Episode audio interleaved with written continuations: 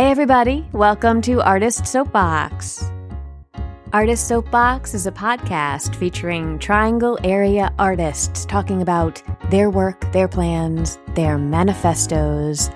I am your host, Tamara Kissane. As you'll hear, I loved this conversation with a delightful trio of actors. I loved it because we totally geeked out about acting, character development, and working with a script. I loved it because Amber, Matthew, and Thaddeus were making discoveries about the play and their production through conversations with each other in real time right in front of me.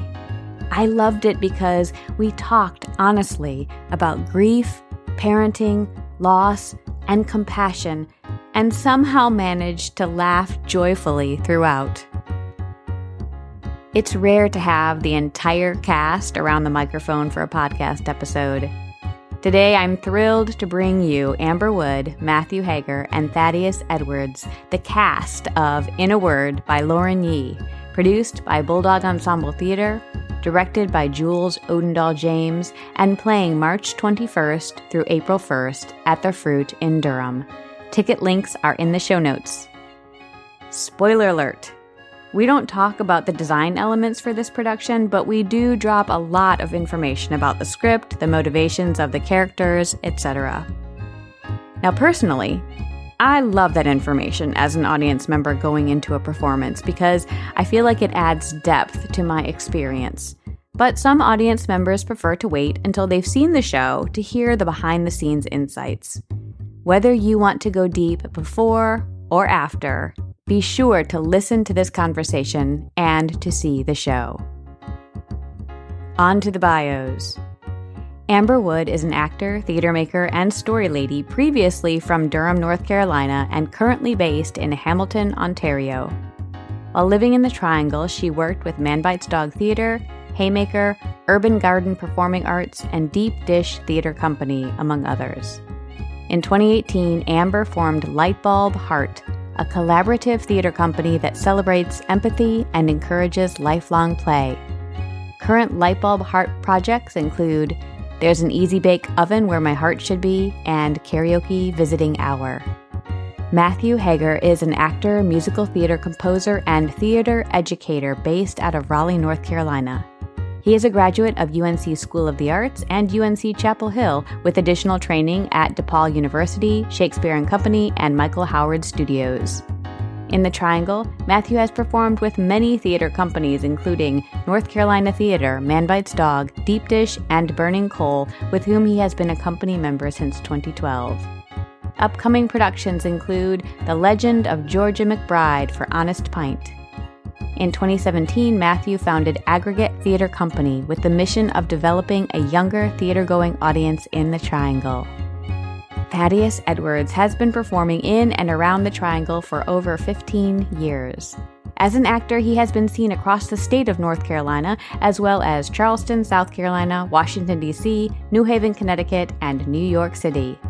Locally, he has worked with Man Bites Dog Theater Company, Little Green Pig Theatrical Concern, Hidden Voices, Street Signs, and many, many more. He is a founding member of Bulldog Ensemble Theater, having made his directorial debut with Bulldog's inaugural production of Curve of Departure. Enjoy the episode. Hello, everyone. Hi. Thank you so much for being here. I am so lucky to have the entire ensemble of three humans together for this interview. You are all in In a Word by Lauren Yee, and this is a production directed by Jules Odendahl James, produced by Bulldog Ensemble Theater.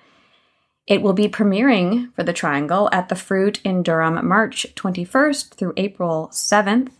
I will include the links in the show notes so people can get information about times and tickets and all that good stuff.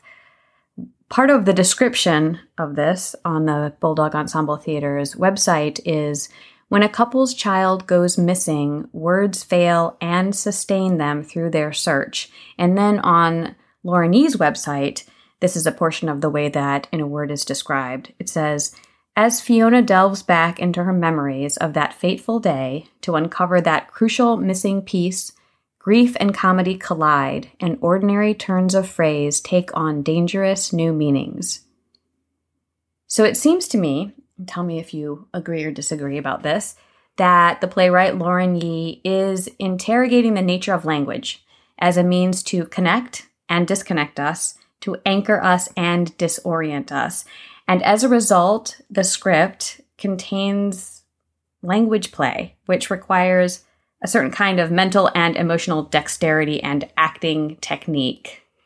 That's what I got from reading the script. So, if we does that sound right to you? Yeah, Yeah, yeah, absolutely. Okay, all right. How did you unpack this fairly dense script in rehearsal? Is it is it dense, do you think, or is it deceptively simple? Like how would you hmm. define it? We were talking in rehearsal the other day about what's harder to memorize, really arcane or Shakespearean language or this. And I think it may be this hmm. because it sounds so similar to the way that we ordinarily speak that it's easy to lapse into our own language or go, oh, wait, did I say that? Was that correct? Or was, mm-hmm. no, it was the other way. Wait, wait, no, it was the other way. No, that was right. so it's, mm-hmm. it's difficult. Yeah, it's a lot harder to paraphrase in a show like this. I think there is a tendency with a lot of scripts to, you know, just sort of allied um, information, especially, you know, in, in the middle part of the rehearsal. But there is a danger with the way language is used um, in, in this play, where if you do that, you can absolutely throw yourself down a wrong turn because the way you might put the idea together in your mind is the way that a character may say this like three pages from now, but that's not the way they're saying it on this page. And there's lots of repetition. Yeah. augmented repetition. if that, is that a thing? Augmented repetition. Yes. know. It is. But, yeah. Um, and, and I, I, I don't, I don't think of it as, as a like a dense play. Um, it doesn't feel heavy. I guess. I, I mean, there's emotional weight to it, but the language doesn't bog it down in any way. Um, I don't think it's um kind of like if you it's just layered. How one of my lasagnas would turn out versus like someone who's really good at making lasagna. I guess so. like, it's either it's it's going to be a lot better when someone does it well. Uh, should I stretch the metaphor further? It's it's delicious. it's delicious. it is. It is. But as you say, as you're saying, there is a lot of repetition, and there are small differences in the way that someone says something in one scene versus the way that is repeated in later scenes, and small changes. Words are used the same word is used to mean different things. So it is it's tricky. Yeah i, I agree with you matthew. I don't think it is dense I think it is deceptive. Mm-hmm, and yeah. it's, you know, you read it and you think, well, how hard can it be? And then you're sitting down with it and you're like, it, it could be hard. It is exactly hard. So, so circling back to that idea, when you got this script and you went into rehearsal, what did you do to approach it as a group? we spent a week on just pure table work, not in our bodies or figuring out where we were going to move on the stage, just sitting down together, reading through the script, taking it into digestible chunks, saying, What are we saying here? Where are we going? What's the intention? Where is this prop that has to be from this place to this place? We spent two whole rehearsals, I think, trying to figure out where the box is in the script. When she uh, says box, does she mean the box or the white box or Or the cardboard box. Yeah. Uh, there are three sets of boxes that appear at random and not at random. And sometimes they're already on stage when they're supposed to come on stage. And it's like, is it a duplicate box on purpose? Or do we need to find a way to get that original box off stage? And how is it different from the other two boxes of various other props that have to come on with them? That also mean completely different things. Right. Yes. One of the things I love about table work is that it uses the script more like a blueprint hmm and as a document that has a structure that is important and can be investigated as a piece that is separate from something that is embodied. You know what I mean? So at a certain point, we need to get on our feet and move around and do that part of it, which mm-hmm. is really obviously very important. That's Right. what people go to see theater for. But for me, at least, when I am an actor and I go straight to standing up and moving around, I can only think about that. I lose that deeper relationship of what is happening with the text because all I can think about is where am I going to stand? Like, what am I doing with my hands? You know what I mean? And so I always appreciate when rehearsals have the spaciousness to actually engage in table work. I mean, sometimes you can't do it. You have to be mm-hmm. like, all right, we're going to read this and we're we're up, you know, because Yeah. we have the we have like seven rehearsals before we go up and that's it. So being able to sit down and take it apart and treat it like a Rubik's cube and answer all the questions that you have. Right. You know, because that can also feel weird when you're standing up in rehearsal and you're like, I have a question, but I don't want to stop the forward motion of this rehearsal. But when you're all sitting there already, that can be a great invitation to to say the things you're curious about. There are also multiple flashbacks in this piece of text. So it's helpful for us to know when we get on our feet, where we are emotionally in that mm. character, whether that's present day or seven years prior or two years prior or the previous morning. It's really helpful to, when popping in and out of scenes, to be able to get back to present at the same emotional place to have that kind of carryover of integrity. Mm-hmm. And then when you go back into the flashback, you know where you started. Yeah, I think once we got up on our feet, that actually made it a little bit easier for me to understand the timeline of the piece. Um, there was there was an understanding of it on the page, but once we started staging and almost understanding where different parts of the stage represented different times and different moods and different memories, uh, the the shift allowed those things to uh, be put into better relief. At least just for me, just knowing that oh, if I'm standing over here, it's now, and when I take three steps away from here, I'm seven years ago. Hmm. Yeah. And that definitely it, it sort of it, it flattened, but it also like deepened the understanding of how time is being played around with. Absolutely. Yeah.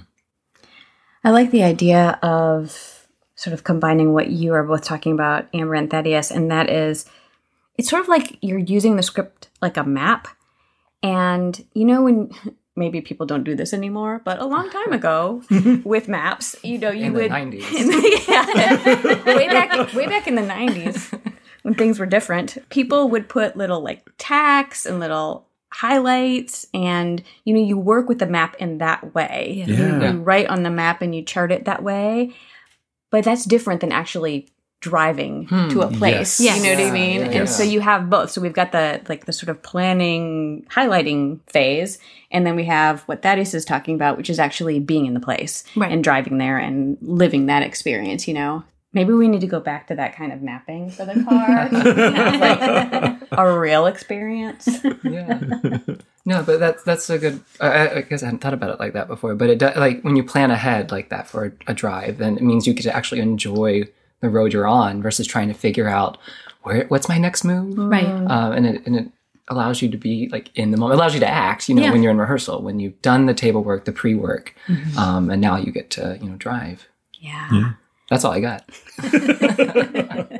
Thanks for having us, Tamara. the end.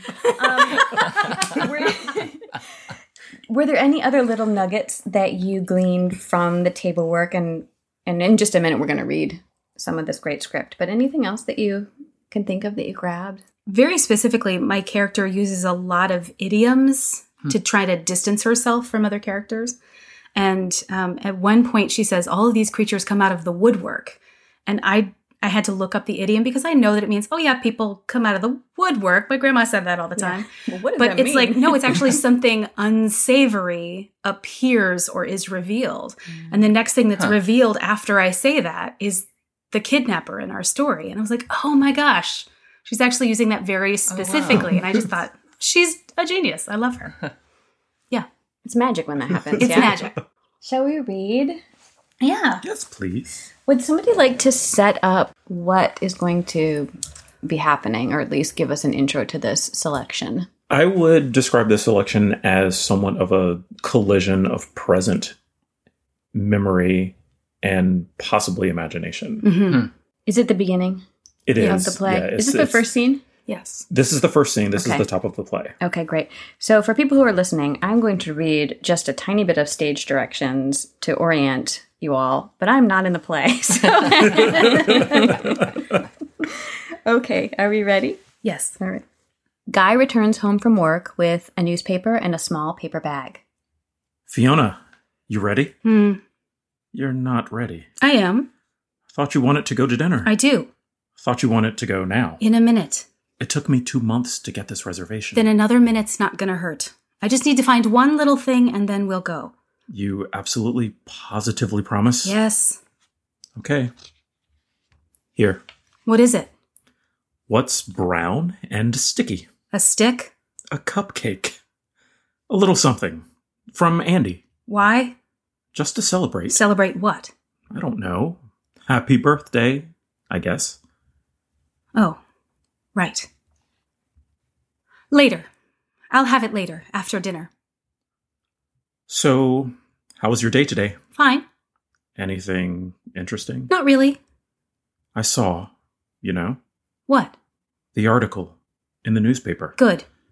Local section. Front page. I know. I thought we agreed we weren't talking about this anymore. Thought you said you never wanted to talk about it again. They called. They wanted to know how we were doing two years later. They just wanted a word. What was I supposed to say? No. That's a word. Say that. If it's for the case, it was for the case. Because, you know, Andy once had a girlfriend who had a kid. She stopped talking to the media, and it helped. Hey, you get something in the paper and all kinds of people come out of the woodwork. Exactly. Just today, I was in the grocery store and all of a sudden, out of nowhere, this guy comes right up to me and says, Hey, Hey, I know you. excuse me? In the paper this morning? Fiona Hamlin? Oh, right, yeah. You don't remember me, do you? I'm sorry, should I? Think I had your kid In class? in captivity. No. I'm pretty sure. You got a picture? Oh my god, that's Tristan. And what did he have to say for himself? Honestly, I didn't think to bring it up. I think you imagined it. Guy, I'm just saying. You met him buying watermelon? cantaloupe. And you're not the least bit suspicious. He came up to me. Exactly. You don't believe me. I'm just saying, there's this guy, and there was that last guy. Which guy? At the bakery, at the school, at the gas station. So I see lots of them. They can't all be your guy. No, Because you know you only get one. Did you even ask him? I tried. Did you hurt him? Did I ever? Did you hit him? Did I ever? What did you do with him? Same thing as you. I lost him. Wait, I, I should get going. My meter's gonna expire. what are you up to tomorrow? Listen, lady, I said hi. It's been nice. But really, I gotta go. Where is he? He was right under your nose. Have a good day. The kidnapper disappears back to the present and the living room. So he gave you a cantaloupe? Which he touched, which I then brought to the detective. Why? Why not? Because you think he's an idiot. Because the longer he stays on this case, the worse he seems to get. Worse is better than nothing. And what did you say, huh? I met a guy and another guy, and among the six of them, I may have your guy. I did. I do. Thank you so much. That was a selection from In a Word by Lauren Yee. Everyone should go out and buy that play. it's a wonderful script. I think that's a really good example of a good representation of the play in that this world is what I call very it's very bendy. Mhm. It's very slidey. It slides back and forth in time. It slides in and out of reality. There's internal, there's external. It's hard to pin down. You know? Yeah. How do you make sense of this as an actor? Either very technically, Thaddeus was talking about like when I stand here, I know I'm in the present, you know? like so sort of tactically and technically how do you do this, but also kind of as a character, what does it mean to you? How do you make sense of it and keep track of this slidiness? One of the things, honestly, that helps me to keep track of where they are is having a working understanding of how grief works, to be mm-hmm. honest. Yep. You know, it's it's knowing that it's not a linear experience, that there is represented between Fiona and Guy being either stuck in grief or having a a laissez-faire uh, relationship to experiencing grief. Yeah. And it's knowing that those those are two polar opposites, but at any one point, uh, an individual who is experiencing that is going to be on different parts of that continuum.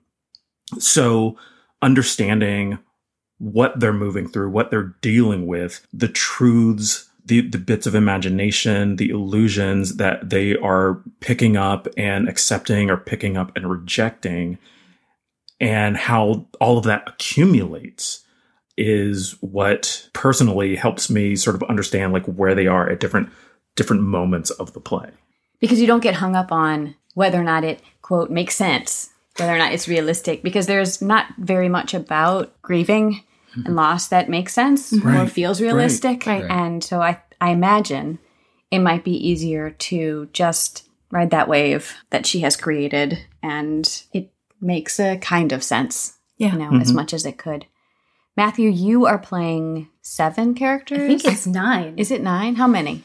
Oh gosh, let's see. Uh, gotta name I gotta name my kids right now. Let's see. Uh, Man, Tristan, client is the sneaky one that shows up Yeah. a little bit later. Yeah. Uh, principal, Andy. That's five. Who am I missing? Kidnapper, Kidnapper. detective, photographer, and the Oh, that's officer. right, the photographer. Yeah, nine. You're right. nine. Good job, Amber. well, you can have them. yeah. Well, speaking to the bendy nature of it, you know, um, that was the thing that when I ever first read the script. Uh, I'm reading it as like the person to play those parts. I that was the brilliance in one person playing both the kidnapper and the child that was mm-hmm. kidnapped, mm-hmm. and the person who is looking for the kidnapper, and just how that absurdity of grief of where you see your loss in everything and in everyone like any opportunity for it to show up it's there. And then especially for fiona who is uh, you know obsessed understandably so about finding her child she would see that you know her son in everybody and then also see the kidnapper in everybody. I just I, I loved that part of the play and then i think another way that the bendiness of the play is, is truly profound And how do you keep track of all these different not very well personas? Yet. He's doing no. a great job. I'm working on it. No, that was one thing that uh, uh, bookwork did not get me there. That's right. um, yeah, no, it's it is getting it into the body, just getting the reps in right now, and uh, it, it is a blast. Like it is an actor's dream to be able to to hop in and out in different parts and and, and jump around the stage and like that. And um, I I'm loving it a lot. It's something I think I may not have realized this until this past week, and, and like thinking about the characters and how they're represented, is that on top of like say the detective well, the scene that comes following what we just read, the detective shows up in a memory of Fiona's. And so his representation at that time is Fiona's interpretation of him. He shows up later in the play in actual time. Um, so his, how he actually is shows up later. And, uh, and that's something that didn't really occur to me at first of how he's much more absurd in Fiona's, t- um, in the first scene with him. Yep. And not just because of maybe uh, the pressures being different earlier on in, in the case. It, it really is because we were dealing with memory and now we're not. Yeah, and Fiona's not entirely reliable, her memories, because she is dealing with either memorializations of people's or behaviors or fixations on her own behavior. So she reveals things in layers, and I think that comes out in the mm. other characters mm. as well. Is anyone in this play reliable? I would say no. Like I, I, I would argue mm, man my hmm. my main character is reliable because I think he is outside of everything else in the play. Or not outside of everything else in play, but he is never tied to reality or is never manifested in mm-hmm. reality. He's only a representation of Fiona's psyche or mm-hmm. some truth seeking element Right. um, or, or or a corner of her grief. Mm-hmm. And because of that, I think that's the one trustworthy thing. Yeah, because he's he's seeking after uncovering the truth, and that's mm-hmm. the one reliable piece. Even if he's coming out of an unreliable brain, he's definitely he knows what he wants. Mm-hmm. What about Guy? What's his deal? Is he reliable? He's a no, guy's guy. he is not like. I adore the character, but he won't take responsibility for his own shit until the chickens come home to roost. He otherwise pl- attempts to place himself outside of responsibility. He he I, th- I think he tries to see himself as as objective and and and all of these things, but it's really just a way of avoiding responsibility, avoiding accountability. Hmm. And for those things, yeah, like I do not see him as fully reliable either. and then how do you find the love for him? Well, because I understand why he feels that way. yeah. Like I, I I get it.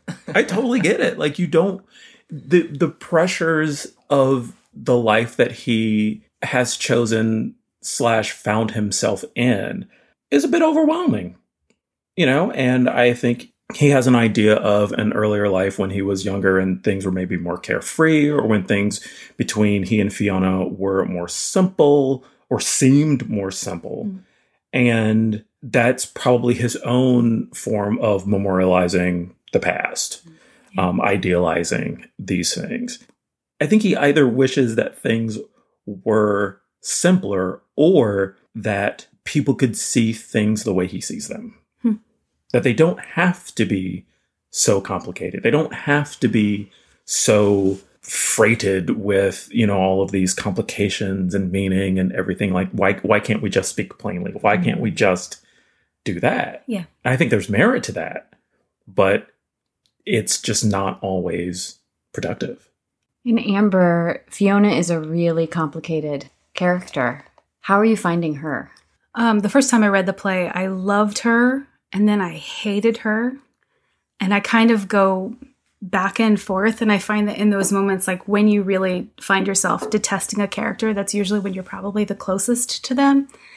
So I've done a little self examination. because you recognize yourself? Because Is I that, recognize yeah, myself. Yeah, I mean, that's I, a special feeling. You know, yeah. like in the in my outside life, I'm a story lady, so I spend a lot of time with small kids. And so recognizing my impulse sometimes to not physically shake a child, but inside I'm just like, why won't you sit still? yeah. But like that kind of thing, like when we have those thoughts, do we continue to hate ourselves for the rest of time? Mm. Or does Fiona reveal this possible thought life of hers if it didn't happen in reality, or even if it did happen in reality? As this set of behaviors is the last thing that her child experienced of her. So mm-hmm. that's the only thing she lives over and mm-hmm. over and over again. And I, you know, we've talked about grief and loss a lot, like understanding those patterns. Like after we lose someone, sometimes that's the only thing that we replay is that negative conversation we had, or sometimes it's that really great interaction we had, but that's the only thing that lives on for a while until you can start to peel that back and find the rest of your experience with that person. And I feel like a lot of Fiona's grief experience I can tack very closely to mine. And other things I'm like, okay, well, right now I just really don't like her and I have to figure out a way through that experience. How do I hold both of those things at the same time and allow them to both be true? Mm. So we've mentioned loss and grief a lot so far in our conversation. Is that what this play is about to you? Not entirely. I think that is a perhaps a starting point and perhaps a significant amount of the story. But because I do see a lot of the play through Guy's eyes, I do see the play about moving through grief and getting past it and getting to this place of integrating the grief into the person that you are now, you know, in, in being able to become unstuck and find the joy in the sadness and being able to mourn, but also remember remember the good along with the bad. Yeah, so that be- because it, it it all allows you, it allows one to move forward. One of the impressions I, I just got from reading, it was just like there's so much charm in it. Mm. Mm-hmm. Um, you know, we're talking about very heavy subjects right now, but there's a lot of laughter. Mm-hmm um, and and the wordplay isn't all about making you like think about the wordplay. you know, right. it's it's it tickles your brain, mm. and and a lot of creative imagery is used in it. And I think it's it, to me, it's a way that our brains do kind of like jumble up everything we're taking in and we make those connections and, and we use those connections and, and reinterpret reality in a way that's most useful for our our experiences and and uh, and makes it more meaningful and gives us a way to go through life and, and whether or not our life is is dealing with grief right now or or it's being in love with someone uh, or or hungry. I don't know. Um, it's it's it's about to me it's about getting yourself out of your way hmm. so that you can deal with it, whatever it is for you. And it can be funny. life can be life can be all those things. Yeah. It can be. Yeah, and some yes. I mean some of the biggest laughs are during the grieving process, mm-hmm. you know, or leading or in anticipation of it. Yeah. Reflecting, uh, like like Amber was saying, you know, so often like the the negative stories are the ones we're stuck with um, when we've lost somebody, but then the positive ones have so much more power too feel in that way. And then how quickly the negative ones come behind that positivity, I think is the, the shame in all the, in the situation. But I think that the play really, I feel like captures and, and juxtaposes that laughter and, mm-hmm. and, and the sadness and the absurdity and all of that so well. So it's odd to say it so realistically because it's so imaginative and, and not tied to reality, mm-hmm. but it, that's what makes it feel so true. I mean, I think we'd be remiss if we didn't talk about the fact that there are large chunks of this that are about parenting and the choices that we as parents or the community surrounding parents make and don't make, especially when a child, as Tristan is in this play, has some needs that Fiona and Guy just are incapable of meeting. So there is a large section of it that's like, okay, how do we, as parents or non parents, hold up people in our community who are dealing with kids who need a little more from us. Because regardless of Tristan's needs or non needs, like Fiona and Guy are just not equipped to handle him. And I think the saddest thing for me about that is that they don't really have community. The only person hmm. that's mm. given to them is Andy, who's one of the other characters in the play. wah, wah, right? And talk about unreliable. I mean, he he does he does tell the truth. Yeah. He's the only person who yeah. really tells truth to Guy. So there's that section of it. But like, if this guy is their only community, I, I, I, just I want to hug these people and be like, you're you're gonna be okay, but you need some respite care. Yeah, and you you need an IEP and you need some help to get through this. Um, and that's a reality for a lot of parents in our communities. And I think that a lot of us are just letting them suffer in silence or alone. Mm. Again, back to this deceptively simple idea, right? It seems at first glance that oh, this is a play about people who've suffered a loss. Except it's also about a million other things, right? Yeah. So it is it's about for a that. lot of different people. Yeah, it's it is about parenting. It is about being lost yourself, and there's nothing that I've experienced that is more disorienting than having children. And it's a it's a very clear marker between life before kid and life after kid when shit gets bananas. so I don't even know. I can't even see. And that's the thing. That's what I like about this play so much is is this language, this miscommunication is a great representation of how hard it is to talk about these things that are so important with the people we love, with the people we are quote close to about some of the most important events in our lives and and trying to untangle them, but you can't even find the words to use to represent them to yourself, let alone to somebody else. My experience, at least, with children is that intensity is almost impossible to put language around. Mm-hmm. It is one of the reasons that I have not done any writing about parenting since I've had kids. I mean, I've written I've written about it, but from a really really far away. Like writing about grown up kids, you know, for example, um, or sort of writing about, I had this conversation with my kid on Facebook, you know what I mean? Like in a little paragraph on Facebook, but I can't write a play like what Lauren Yee wrote because I feel like it's too raw, it's too close. I have no idea how to talk about this. And I have no idea how I would be perceived by people mm. who would hear me say the things that actually go down in my internal world moment to moment you know and you and you do think about things. Like the last time i saw my kid he punched me in the face you know what i mean? He knocked my glasses off and then i like wrestled him into the car seat mm-hmm. and then we drove and he screamed the whole way. Yep. You know what i mean? That was fun. Like that was really fun. You know? Yeah. and so those are the, the like the ugly bits that you're really trying to make sense of and then two seconds later after that happens i love you mom. You're my favorite. I want to live with you forever. And those things are all true and at the same all time. All true. And how do you talk about them? Yeah. It's like emotional bungee jumping. It's like crazy mm. life whiplash. It is nuts. And so I love that she took a chance.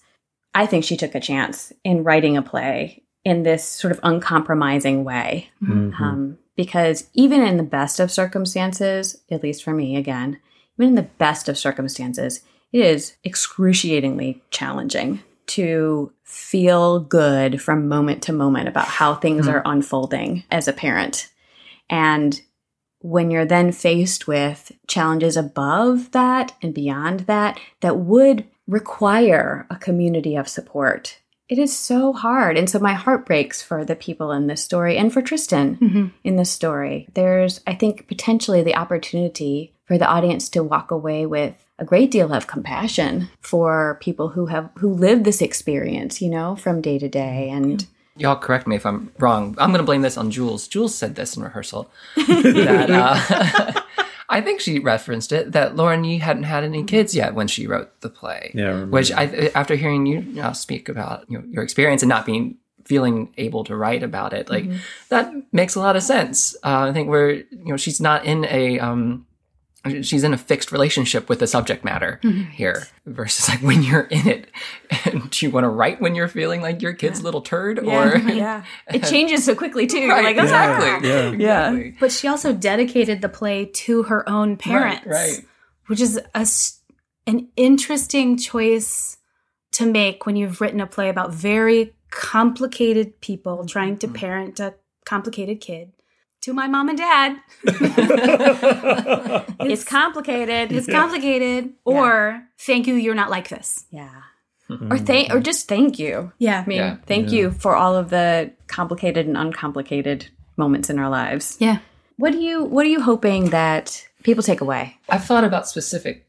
This might be oversharing. I've thought thought about specific people in my life and what they will take, what I think they will take away or most connect to in the show. But I don't know that it's a thing where just like a general. I hope audiences get this because there are so many elements. Like I would get a lot out of seeing this play. I don't have kids, but I feel like I I connect to it. And people who aren't grieving or haven't had an immense loss in their life, I feel they still can get something from it. So that thing that I hope they get changes, but I do think there's there is a designed catharsis in the play and, and a lot of hope that it gives you. Mm-hmm. So I hope people leave feeling some of the light that I feel is inherent in the play, and even through the challenging moments. As an actor, we know where we're going to be at the end of the play, right? Right. Mm-hmm. Does your character know where you want to be at the end of the play, or is that a discovery for your character? Yeah, so the what we'll call day one for ourselves as a, a way of orienting, okay, this present moment is the day that we're in and everything else is flashback of some variety, is to say, in this day, today is the second anniversary of the disappearance of our child. So a we expect a couple of things to happen, but in terms of the ultimate revelation and the ultimate hope that these two characters get, I think that's that comes to both of them in the middle of the play. For Guy, you can correct me if I'm wrong, but for Guy, he's like, okay, today we have a deadline. We said two years, we're going to have this big conversation about where we are emotionally and how we exist as a couple without our kid. So that has to happen today. And Fiona is just like, somebody needs to beat me up for what I view as my complicity in what mm-hmm. happened to my kid. So I don't think that it comes out in the way that she hopes, but it finally does come out and she finally does get to real, reveal those pieces of her story that are important to making her on the road to okay.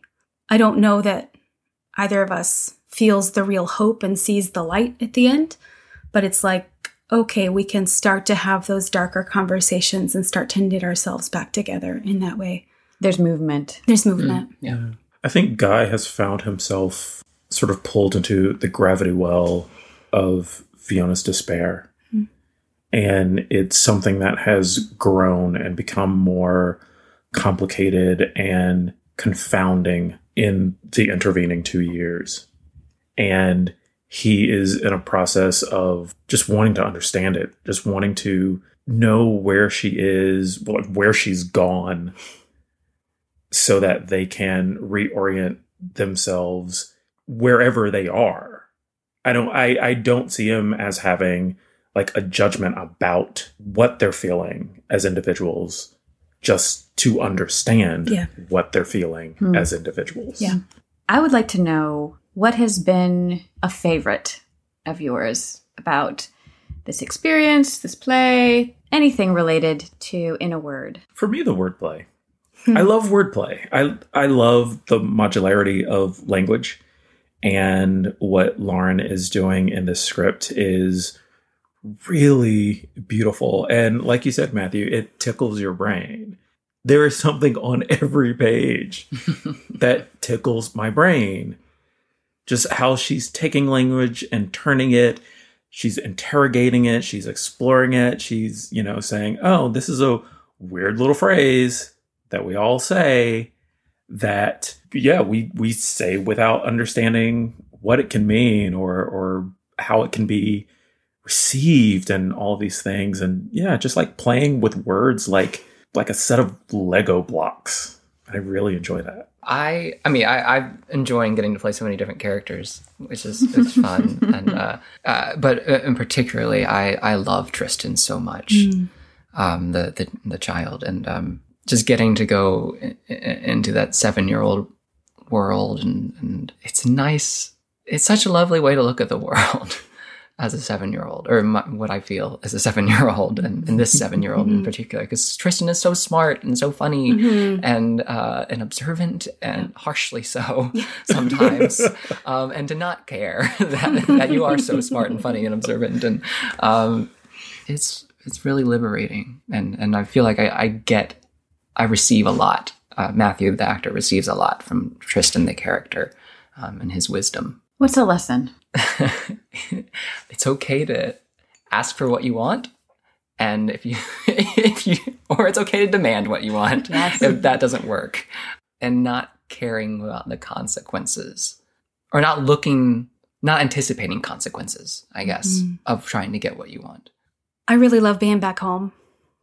I've missed Durham a lot, and it's really great to be back and be working with Thaddeus again and to be working with Jules, who is always the smartest person in the room and yet never makes me feel stupid. Mm-hmm. Her capacity for pattern making and connecting things is just glorious, and I really appreciate it. Thank you so much for this conversation. It was delightful to geek out with you in this way. I take so much pleasure from it. And I'm not even in rehearsal, but it's like wonderful. So everyone should come and see the show. I will put all of the information in the show notes. And I wish all three of you breaking of the legs. Thank you, Thank Tamara. you. Thank you so much. Hey, friends. Did you know that I'm working on a new audio drama to be released this summer 2019?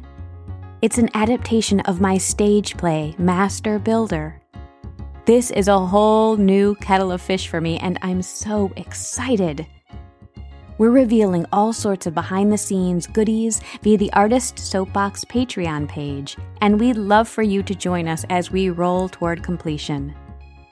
Patrons who donate $3 or more per month have access to updates and extras, and even more excitingly, they'll have early access to the completed audio drama before the general public.